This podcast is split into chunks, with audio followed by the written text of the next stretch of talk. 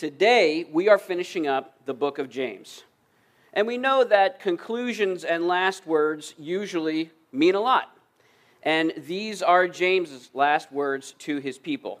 The question is, what do they tell you about his passion and his commitments?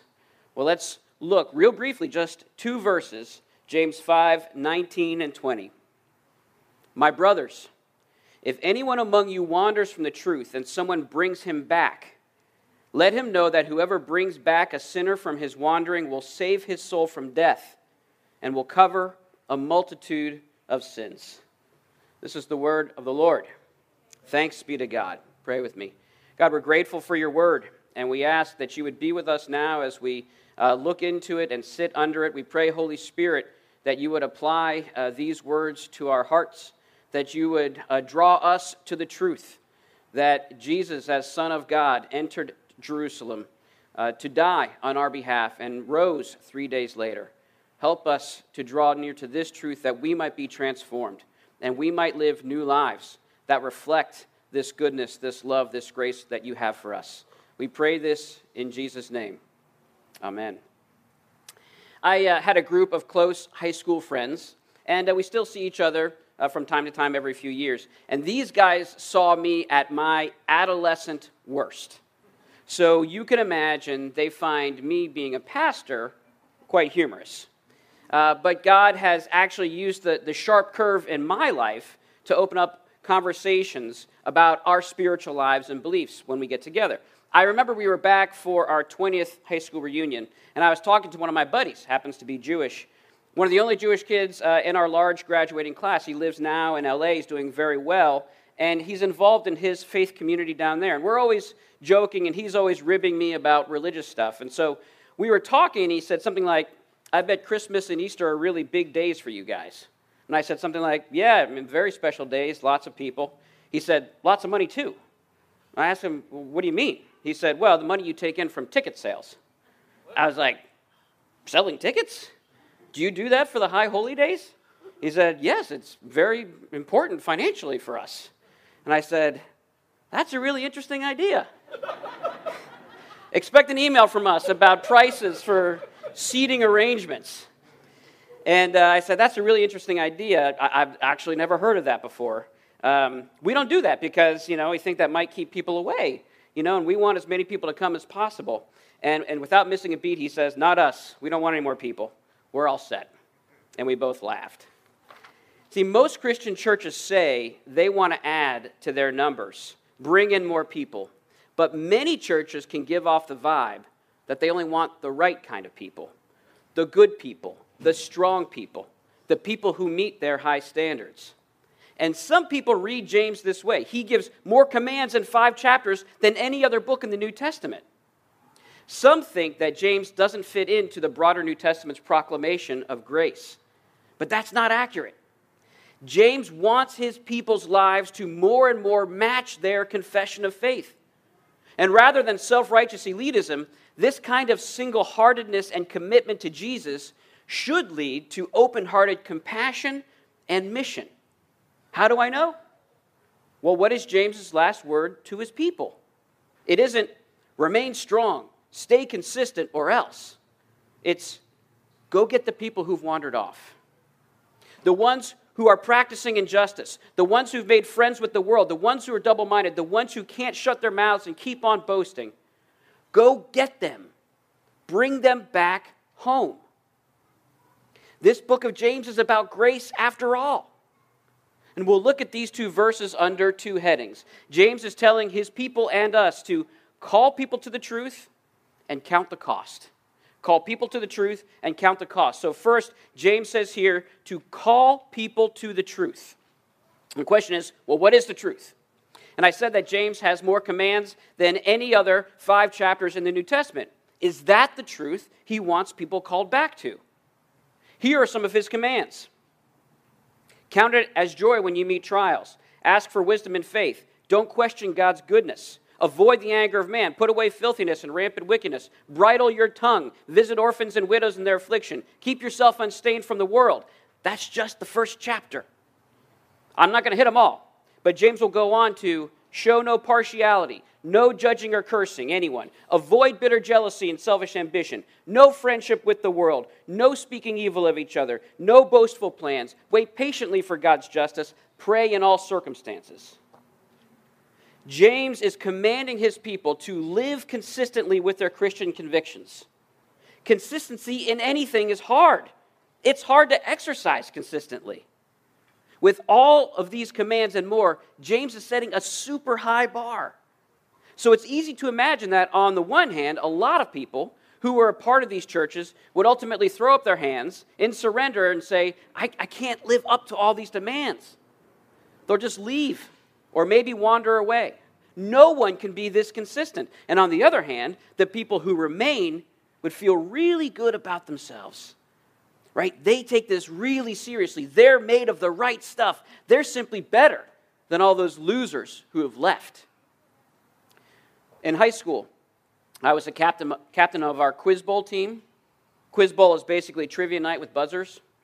And uh, we were pretty good, won some tournaments in the St. Louis metro area. So I go off to college. It's freshman year. And you know, when you're, you're a freshman, you're trying to find your people so I went to the Quiz Bowl Club for my university. These were not my people. Their level of knowledge, but more than that, their level of commitment to Quiz Bowl culture was just too much for me. And there wasn't any interest on their part in a new guy joining them. Right? There was no welcome or hospitality or bridge for how one can come to love Quiz Bowl and Quiz Bowl culture as much as they did. I never went back and I'm sure they never gave me a second thought. You might think that this ethos of works and performance, a community of the strong, is what James is trying to produce in these churches.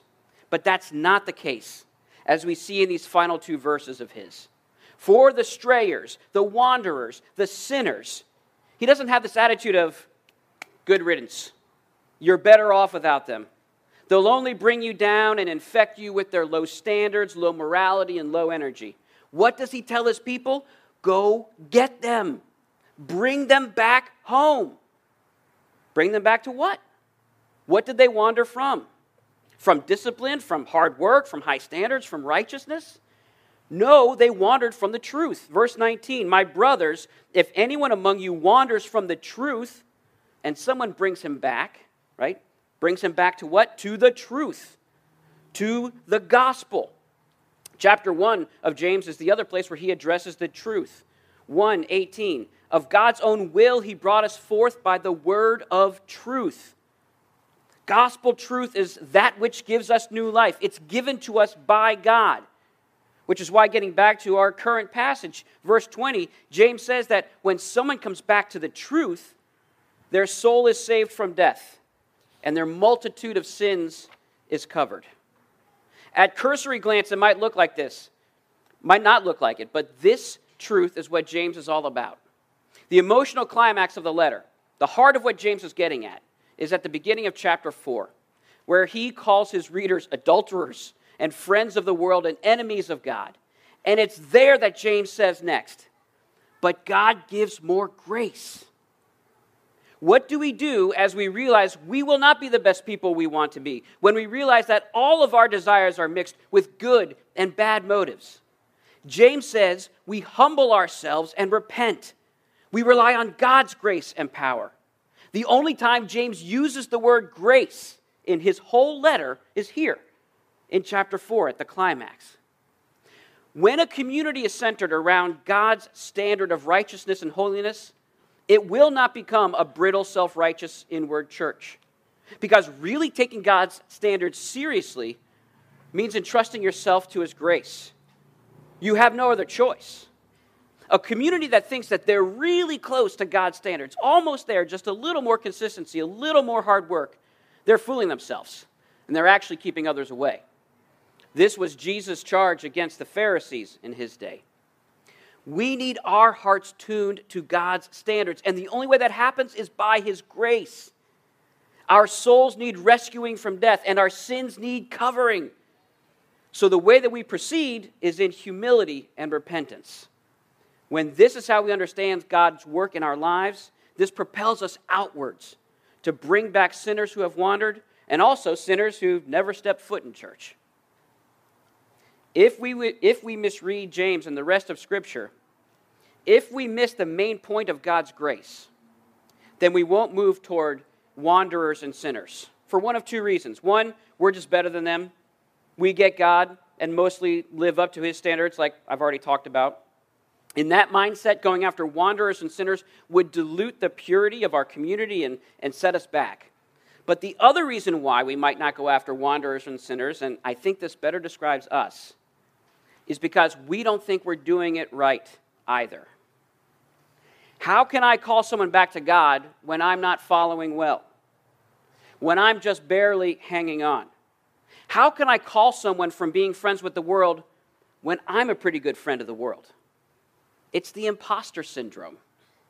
And I mentioned it here recently the imposter syndrome. Lots of people in Silicon Valley seem to struggle with this.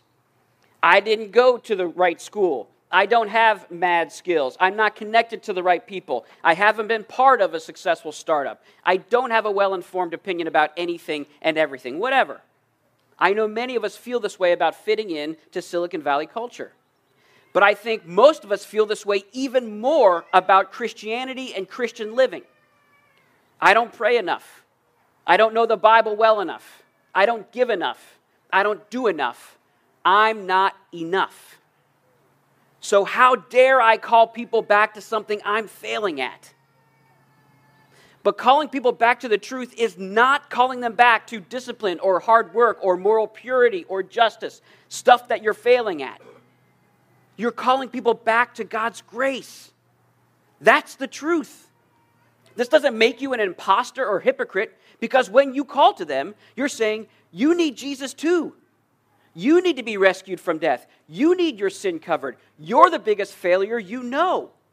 By definition, by definition, you have no righteousness of your own. You are no better. Calling people back to the truth is not calling them to a graduate school in moral perfection where you're a postdoc. It's calling them to a hospital for sinners where you are a full time patient and resident. Anyone can do that. If you've been a Christian for 60 seconds, you can do that. Anyone can go and call back a wanderer or just a regular person who never knew God in the first place. Where? Where do I do this? You do it in all your various communities your home, neighborhood, school, recreation, work. How do I do it? By caring for people, being kind to them, by being a friend, by sharing your life and that's costly. Calling people back to the truth, loving and caring for them can be very costly. It can be heartbreaking. It can hurt relationships. It can threaten careers. At a minimum, it takes precious time that we feel like we don't have. And so that's another reason why we might struggle to call people back to the truth because we count the cost to us and it seems too high. And so that's something else we see here in James. Count the cost. Verse 20 again. Let him know that whoever brings back a sinner from his wandering will save his soul from death and will cover a multitude of sins. This is a language of cost, it's payment. We still use the word cover this way, right? Who's paying? Don't worry, I got it covered. Back in 2003, Anthony Carter was a very average bench player for the NBA team Miami Heat. He averaged four points a game, yet he was set to collect $4 million from his contract the coming season. All he needed to do was have his agent, Bill Duffy, notify the Heat by June 30th that year that he was coming back. Of course, he would come back. That date came and went. The Heat received no word from his agent, Duffy. Carter was released, and a new team picked him up for $750,000. He lost over $3 million because his agent absent-mindedly missed the deadline.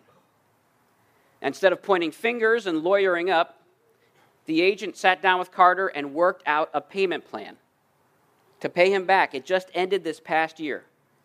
Duffy paid back all the money he lost Carter. He covered his $3 million mistake.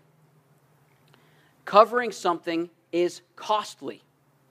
And that's what Jesus does for us. But instead of fixing his mistake, Jesus covers all of ours. He pays for our sin, which amounts to far more than a few million dollars. The cost is Jesus' life on the cross. He covers our sin by offering himself up as payment. The Son of God stands in our place. He gives up his life and soul to save ours. That's one reason why this passage is worth studying on Palm Sunday. Jesus heads toward Jerusalem knowing exactly what he was in for. We just read the passage at Confession and Renewal. He weeps over Jerusalem. He knows he is going to be rejected, betrayed, handed over to the Gentiles, and crucified. He comes to make payment to cover the cost of our salvation and forgiveness. Sometimes we're really good at counting the cost of calling someone back to the truth. What would that cost us? But we aren't really good at counting the cost of Jesus calling us back and bringing us back. Like most kids, mine are interested in how much things cost, how much we pay for stuff, how much I get paid for work, etc. Anything over $100, we usually don't attach any numbers to. So, for the question, how much do I get paid? The answer is, I get paid generously and God takes good care of us. But every once in a while, I will give the exact cost of something. That iPad costs $700. Don't break it. or when we're having a great time on vacation and they ask, How much did this cost, the house that we rented? Right? And I'll tell them, $1,000. And they're like, Wow, Daddy, thank you so much. And I can see their demeanor change. They know they've received something costly and worthwhile. They savor and enjoy it more. They know the price. On the other hand, when something is cheap or free, all of us more easily take it for granted and treat it poorly. The cost to cover your sins and save your soul from death is the highest possible amount. It is the torture and death of the author of life. Psalm 49, one of the hidden gems of the Psalms, says this Truly, no man can ransom another or give to God the price of his life, for the ransom of their life is costly and can never suffice, that he should live on forever and never see the pit. But Jesus does the impossible. He is the word by which all things are created and the only truly righteous and innocent man ever to live.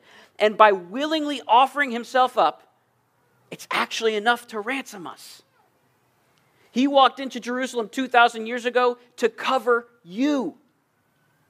By all means, count the cost. Calling people to the truth will cost you something time, preferences, social standing, money, sometimes your freedom, maybe even your very life.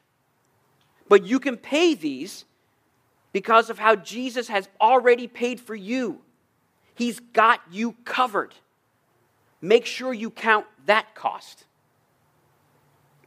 The movie A Hidden Life is about the modern Catholic martyr Franz Jägerstätter, an Austrian who refused to fight for the Nazis in World War II.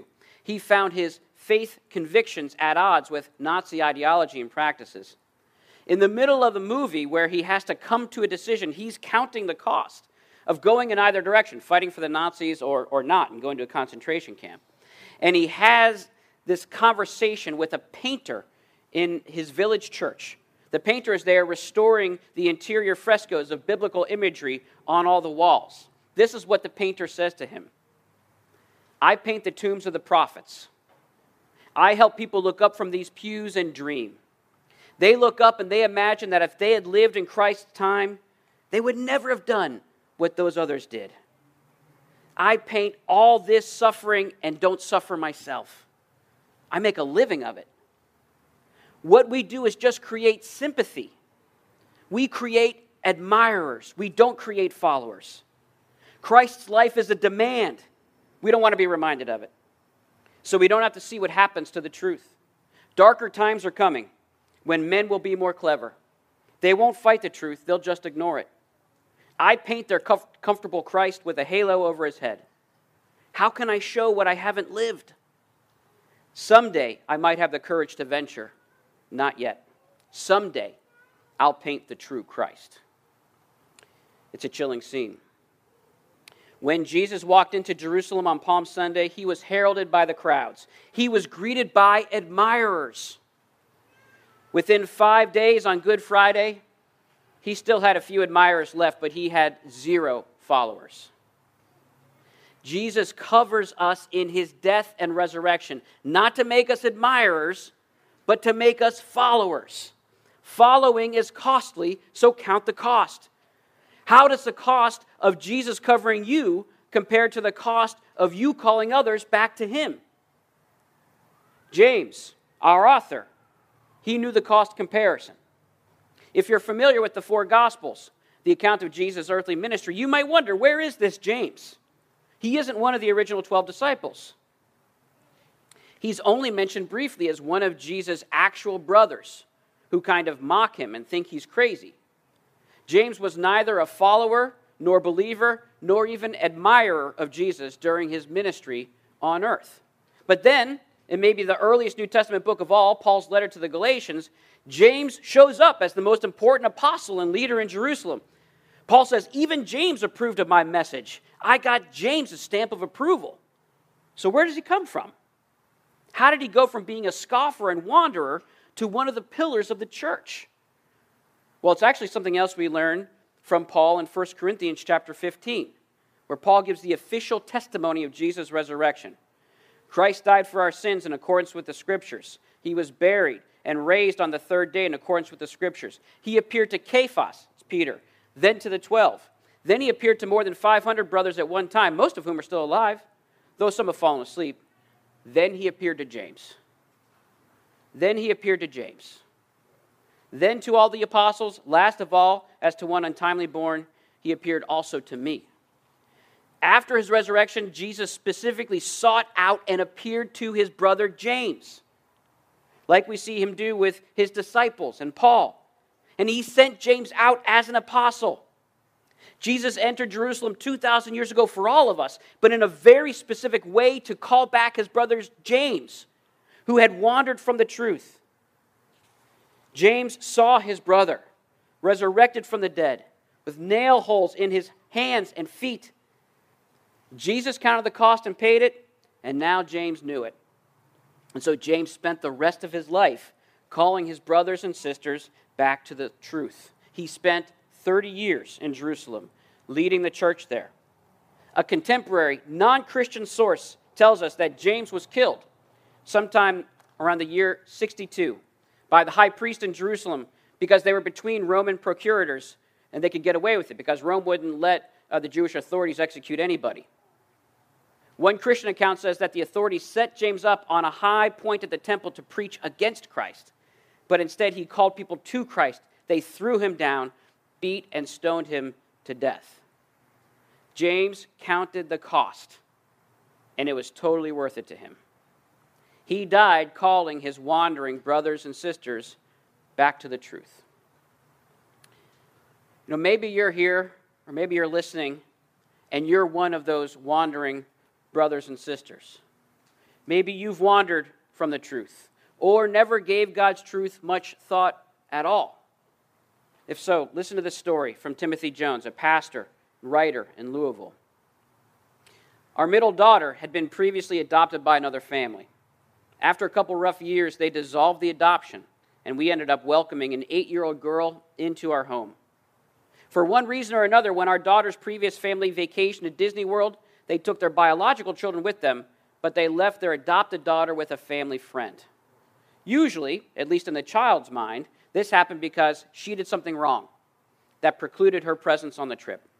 And so by the time we adopted our daughter, she had seen many pictures of Disney World and she had heard about the rides and the characters and the parades, but when it came to passing through the gates of the Magic Kingdom, she had always been the one left on the outside. Once I found out about this story, I made plans to take her to Disney World. But in the month leading up to our trip to the Magic Kingdom, she stole food when a simple request would have gained her a snack. She lied when it would have been easier to tell the truth. She whispered insults that were carefully crafted to hurt her older sister as deeply as possible. As the day approached, things got worse and worse. A couple of days before our family headed to Florida, I pulled our daughter into my lap to talk her through her latest escapade. I know what you're going to do, she stated flatly. You're not going to take me to Disney World, are you? The thought hadn't actually crossed my mind, but her downward spiral suddenly started to make some sense. She knew she couldn't earn her way into Magic Kingdom. She had tried and failed the test several times before, so she was living in a way that placed her as far as possible from the most magical place on earth. I asked her, Is this trip something we're doing as a family?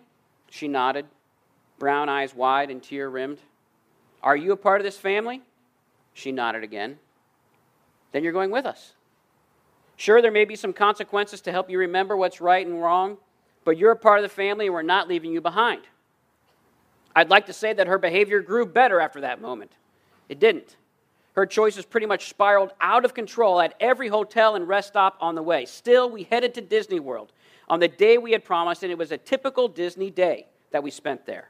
In our hotel room, that evening, a very different child emerged. Her month long facade of rebellion had faded. When bedtime rolled around, I prayed with her. I held her and asked, So, how was your first day at Disney World? After a few moments, she opened her eyes ever so slightly. Daddy, she said, I finally got to go to Disney World. But it wasn't because I was good, it's because I'm yours. It wasn't because I was good, it's because I'm yours.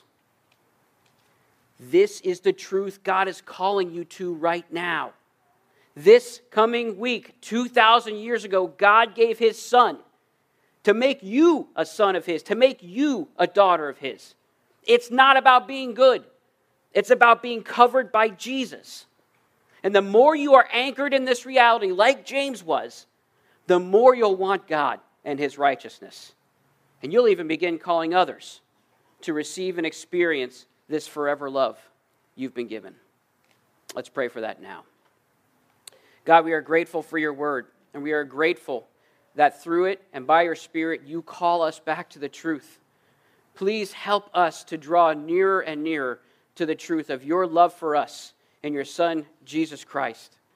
And make us a people who are so rooted in your love and grace that we want to see others receive and experience this as well.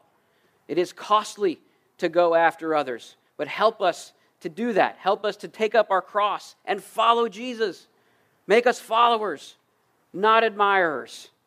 Propel us by your love and grace. Fill us with your spirit and strengthen us now as we turn to your sacrament, to this meal where we feed on Jesus.